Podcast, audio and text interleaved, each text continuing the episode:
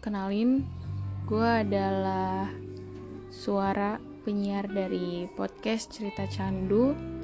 Umur gue sekarang 23 dan tahun depan gue bakal masuk 24. Kalau ditanya target gue apa? Target gue ya gue pengen jadi PNS. dulu gue nggak punya sih cita-cita buat jadi PNS cuman sekarang karena gue ngerasa gue pengen ya gak tahu kenapa punya ke, punya pemikiran gue pengen jadi PNS pegawai negeri sipil. Mungkin itu kali ya singkatannya.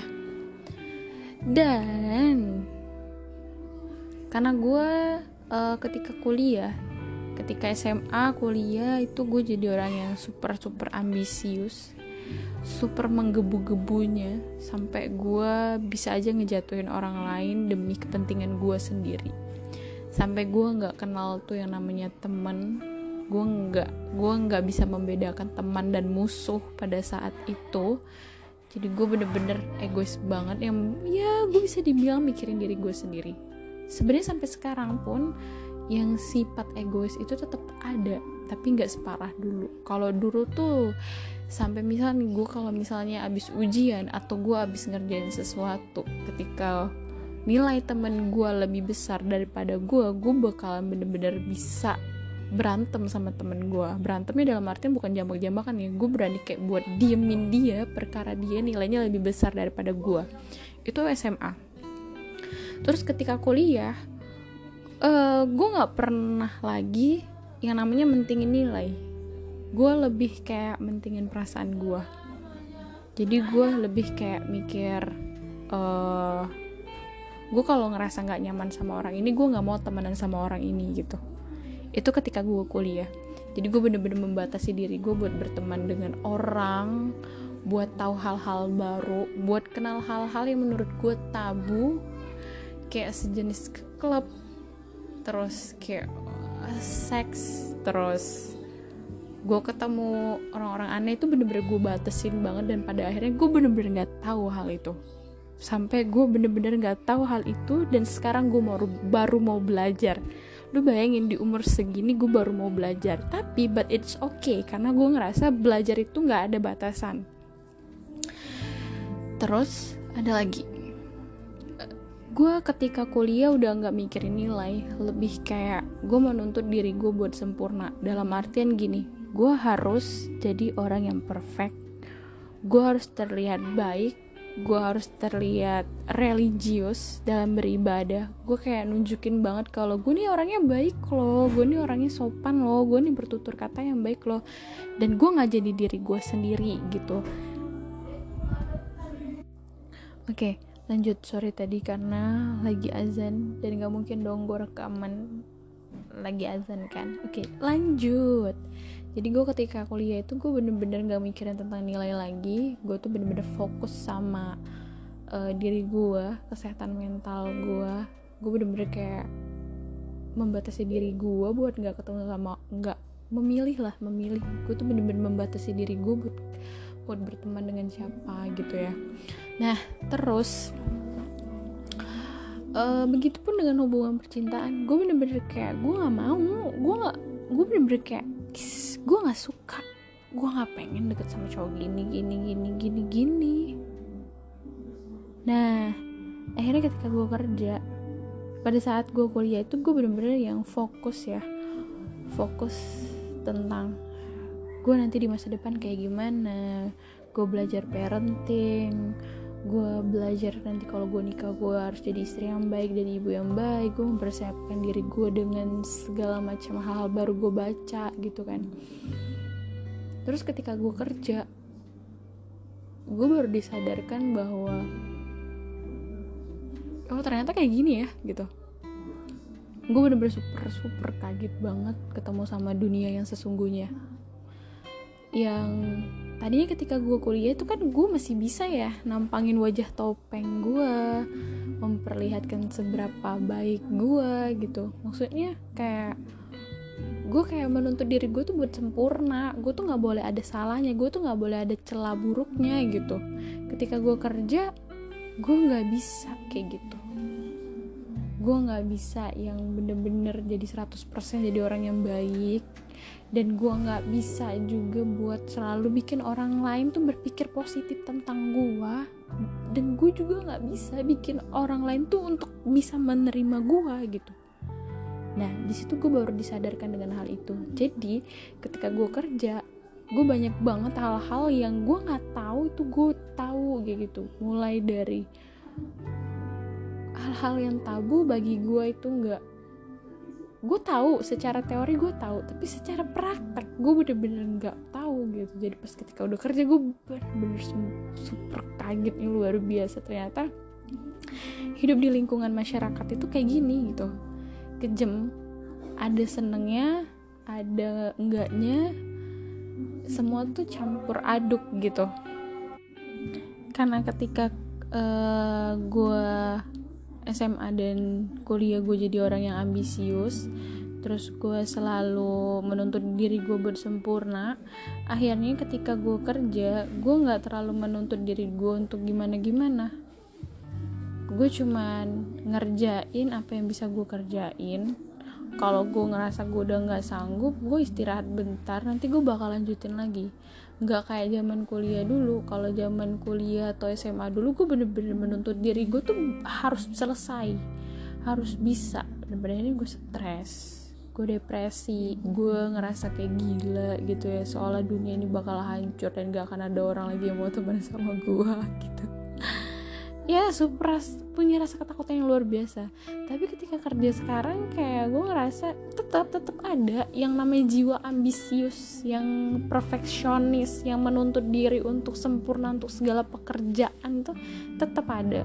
Cuma nggak segede dulu karena gue selalu bilang ke diri gue selalu ngomong di cermin ketika gue udah capek ketika gue nggak punya teman ngobrol gue ngobrol di cermin dan gue sambil natap diri gue dan gue bilang ke diri gue lu jangan jadi orang yang lebay lu tahu porsi lu lu tahu lu kapan capek gitu.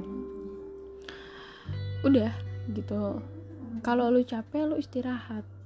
Yang bisa ngontrol diri lu ya diri lu. Yang tahu rasa capeknya yang tahu rasa nggak enaknya itu ya lo gitu dan yang bisa ngontrol semua itu ya lo gitu. Itu gue gue cerita sama diri gue di cermin. Atau mungkin kalau gue nggak sempet bercermin gue ngobrol dari hati ke hati ke diri sendiri gitu. Gue ngomong kayak gitu gue diptak sama diri gue bahwa gue ngontrol diri gue kapan gue harus stop nangis kapan gue harus stop untuk uh, bahagia kapan gue harus stop untuk jatuh cinta sama orang. Gue tetap harus ada batasan dalam hidup. Gue tetap harus ada persiapan dalam hidup dan gue mulai sadar bahwa banyak hal yang merubah gue dengan gue tidak menaruh harapan dengan siapa pun tidak bergantung diri dengan siapa pun. Dan gue sering banget ngobrol sama diri gitu. Dari dulu kayaknya gue emang sering ngobrol sama diri makanya gue tetap bisa mengontrol diri gue ketika gue pengen cerita gue bakal cerita ketika gue nggak pengen cerita gue nggak bakalan cerita. Dan gue tipikal orang yang misalnya ada orang yang ngediemin gue gue nyaman. Gue nyaman ketika orang nggak ngajak gue ngobrol. Gue nggak bakalan ngerasa kayak kenapa ya orang ini nggak ngajak gue ngobrol ya? Gitu. Gue tuh tipikal orang yang kalau orang nggak ngajak ngobrol gue gue nggak bakalan berpikir negatif kok. Gue nyaman gue nyaman dengan orang gak ngajak gue ngobrol karena gue lebih suka kayak diem aja gitu. Bagi gue gue bakal bisa ngobrol sama orang yang menurut gue gue aman sama orang itu. Bisa dibilang kayak kalau gue udah akrab nih kalau gue udah tahu sama orang ini gue bakalan bisa ngobrol. Tapi kalau misalnya sama orang baru gue udah pernah coba gue udah pernah coba uh, so asik nih ya. Bukan so asik sih lebih kayak gue pengen ngakrapin orang ini tapi ternyata gue tetap nggak bisa. Gue bakal kagok gue bakalan kelihatannya kayak apa sih lo gitu. Padahal ya belum tentu juga orang berpikir kayak gitu tapi perasaan gue aja. Gue ngerasain kayak gue nggak bisa so asik sama orang gitu. Gue nggak bisa friendly gue nggak bisa yang tiba-tiba kayak eh apa kabar udah lama banget ya nggak temu. Ih gimana sekarang kabarnya? Kerjaannya gimana? Ih kamu masih kayak gini gini gini. Itu gue bener-bener nggak bisa. Walaupun sama orang terdekat gue nggak bisa. Gue bener-bener kayak orangnya tuh the point gitu. Kalau gue nggak bisa tuh the point kalau gue nggak bisa belak belak gue bakal diem. Gue tahan dengan diem itu gitu. Makanya nggak jarang kalau misalnya orang ketemu sama gue pasti gue dibilang pendiam. Ya karena gue nyaman dengan rasa karena gue nyaman dengan hal itu gitu. Daripada gue ngoceh ngoceh ngoceh ngoceh ngoceh akhirnya gue nyesel dengan cerita cerita gue. Gue sering banget kayak gitu. Lo orang semua kayak gitu juga gak sih? Kayak nih lu ngobrol dalam satu circle gitu ya. Mau lu akrab mau lu enggak gitu ngobrol ngobrol ngobrol ngobrol dan lu kadang nggak bisa ngontrol diri lu untuk ngomongin apa gitu ya. Eh setelah lu selesai dari acara itu lu selesai dari obrolan itu habis itu lu kayak dan pada akhirnya ya gitu. Gue jadi orang yang gue nyaman aja diem gitu. Gue nyaman aja. Nih terus balik lagi ya. Karena gue dulu sering banget belajar parenting parenting mempersiapkan diri tentang ini tentang ini tentang ini. Gue tuh jadi orang yang bodoh amat.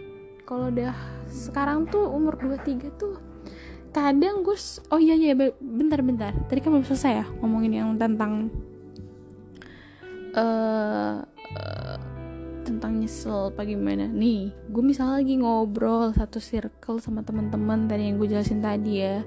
Ngoceh ngoceh ngoceh ngoceh ngoceh. Terus tiba-tiba abis dari obrolan itu kita pulang dari dari acara itu terus lu kayak ngerasa nyesel. Ih tadi kenapa gue ngomong kayak gitu ya? Harusnya gue nggak ngomong kayak gitu deh. Ih ngapa ya gue ngomong kayak gitu? Gue sering banget ngerasain kayak gitu.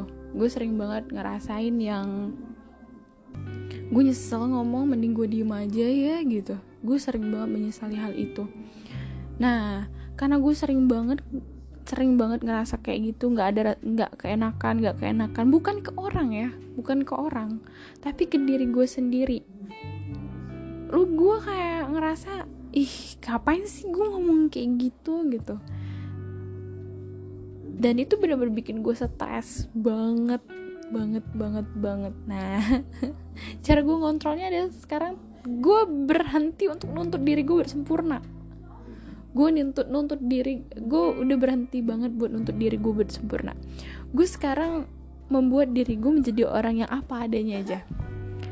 Karena yang tahu uh, yang bisa mengontrol dan tahu rasa enak dan gak enaknya itu kan balik lagi gue ya. Yang ngejalanin ya gue ya. Jadi kalau misalnya gue kelepasan nih ngomong sesuatu yang bagi orang itu rahasia misalnya ada orang nih makanya gue kayak ngomong sama orang eh lu jangan sering-sering nih ngobrol sama gue karena gue nggak bisa jaga rahasia orangnya gitu jadi mending lu diemin gue aja dan gue nyaman dengan rasa lu diemin gue lu ngobrol seperlunya aja deh sama gue lu jangan jangan jadiin gue orang terdekat lo. Jangan jadiin gue best friend atau temen deket banget kayak gitu. Jangan karena gue orang yang nggak bisa simpen rahasia. Jadi mending mending udah ngobrol seperlunya aja sama gue nggak perlu hal-hal intim yang perlu ceritain gue bisa jadi pendengar yang baik tapi gue nggak jamin kalau rahasia lu bakalan gue simpen gitu. Makanya gue dikit banget temen serius gue dikit banget temen. Uh, terus karena gue emang ya orangnya nggak nggak bisa simpen rahasia yang pasti gue bakal cerita gitu. Gue kesel aja sama orang gue bakal cerita gue berantem nih sama orang bla bla bla. Gue diemin nih gue diemin. Orang tuh bakalan nih kenapa sih dia ngediemin gue? gitu. Besoknya gue bakal cerita gue bakal ngomong tau nggak aku tadi tuh kesel banget sama kamu gitu. Gue bakal cerita. Jadi gue nggak akan pernah bisa ngediemin. Maksud gue nggak bakal bisa lama marahnya tuh lama-lama gitu nggak bisa. Pasti bakal tetep gue ceritain. Nah karena zaman kuliah dulu sering banget bahas parenting parenting parenting banget yang gue ambisnya luar biasa ya belajar belajar kayak gitu. Jadi ketika gue udah kerja gue capek. Gue bener-bener kayak nikmatin hidup gue aja. Karena kemarin yang ngatur hidup gue ya gue jadi gue nggak ngelibetin Tuhan. Jadi gue kayak udahlah ya Allah lo aja yang ngatur hidup gue udah gitu. Gue ikutin alur aja. Orang bilang kayak ngikutin alur di sungai gitu. Nggak juga sih sebenarnya. Intinya gue tahu batasan aja. Gue tahu batasan. Kunci bahagia bagi gue adalah satu gue nggak berharap apa pun sama orang. Dua gue mempersiapkan diri gue apa pun yang akan terjadi. Tiga gue belajar ikhlas. Ikhlas sabar. Terus yang keempat gue bakalan jadi orang yang legowo ngehadepin setiap masalah yang terjadi. Gue bakal terima dulu masalahnya dan gue nggak akan menyesalin apa pun. Dan lima gue nggak punya planning buat balik lagi ke masa lalu gitu. Nggak ada yang mau gue ubah di masa lalu gue. Atau misalnya ada orang yang bilang eh nanti lo kalau misal nih lo dikasih kesempatan buat hidup buat hidup lagi atau lo mau balik ke masa masa lalu apa yang bakal lo bilang ke diri lo ketika lo kecil nggak akan ada. Karena itu semua udah takdir dari Tuhan gitu. Jadi ketika ada orang yang bilang nih sama gue misalnya ada orang baru yang ngomong sama gue gini lu nggak ilfil sama gue lu nggak takut sama gue kalau misalnya gue gini gini gini gini gini? Enggak gue nggak punya rasa takut. Gini ya logikanya gini um, mungkin orang bakal bilang gue gila. Mungkin orang bakal bilang gue nggak punya semangat hidup. Whatever itu pemikiran orang. Itu adalah argumen orang dan itu hal yang wajar. Semua orang boleh menilai gue apa pun. Semua orang bebas mau ngomongin gue apa pun. Dan itu nggak akan jadi beban dalam pikiran gue ya udah gitu. Gini deh. Kalau ada orang yang mempertanyakan itu dan ngomong secara langsung dia mau nyakitin gue gue nggak akan ngebentengin gue untuk jaga diri atau kayak gimana. Buat dia nggak tetap jahat sama gue atau gue ngehindar sama orang itu. Buat dia nggak jahat sama gue nggak. Gue kayak ya udah. Lu ngerti nggak sih konsep pasrah gitu dalam hidup? Gue udah kayak di titik itu yang bener-bener gue kalau lu jahat sama gue balik lagi ya lo gitu. Gue ngomong misalnya ada orang kok kamu emang kamu nggak ilfil sama aku? Emang kamu yakin kalau aku baik sama baik sama kamu? Gitu. Emang kamu nggak takut sama aku? Enggak gue jawab gitu enggak gue nggak takut sama lo. Kalau lo punya niat jelek sama gue kalau lo punya niat jahat sama gue berarti itu udah takdir gue kalau gue mati di tangan lo berarti itu udah takdir gue gitu. Setidaknya gue udah tahu oh lo orang jahat gitu. Udah gue ngehindar juga. Itu cara gue pada saat pada saat lo ngomong kan gitu. Gue mau ngehindar sejauh mana pun kalau emang pada saat itu gue bakal mati ya gue bakal mati. Pada saat bukan di mungkin bukan di tangan lo mungkin di tangan yang lain atau mungkin gue memang mati dalam jalur Tuhan gitu. Ya udah gue bakal mati gitu. Nah ketika gue ngoceh kayak gini kadang gue punya sedikit rasa penyesalan kenapa tadi gue ngomong kayak gitu gitu ya. Tapi ya udah ya udah. Ini tuh ya udah obrolan gue aja yang gue pengen cerita dan gue nggak akan menyesalin apa yang udah gue omongin gitu. Kalaupun sesuatu akan terjadi di dalam hidup gue berarti itu udah jalan tak jalan garis hidup gue yang bener-bener gue gak akan menyesalin apa pun lah. Karena yang ngelakuin gue secara sadar gue ngomong kayak gini gue cerita kayak gini. Ya ini pengalaman-pengalaman yang udah pernah gue rasain. Itu ya itulah. Kalau lu pengen bahagia lu jangan pernah berharap sama siapa pun. Lu jangan pernah menyesalin apa pun. Lu nggak perlu lihat lu di belakang tapi lu lihatlah diri lu di depan. Kalau lu ngerasa ada yang perlu diubah dari diri lu ubahlah kalau lu punya kesadaran diri kalau lu sadar bahwa apa yang lu lakuin itu salah ya lu rubah. Tapi kalau lu ngerasa nyaman dengan hal itu dan lu ngerasa nggak ada yang dirugiin walaupun kata orang-orang ini salah ini salah ini salah tapi lu ngerasa lu menikmati hal itu dan lu nggak ngerasa ngerugin orang lain gitu ya udah. Lu nikmatin sampai lu ngerasa bosan sendiri gitu. Karena orang mau nasehatin lu sampai mulut mereka berbuih juga kalau lu nggak punya niat buat berubah juga percuma. Gitu ya. Thank you udah mau dengerin cerita gue yang nggak seberapa. Tapi gue harap cerita gue bisa relate sama kalian semua. Kalau lo orang semua pengen um, pengalaman kalian sharing cerita-cerita kalian di podcast ini kalian boleh DM gue di Instagram cerita candu. Thank you. Bye.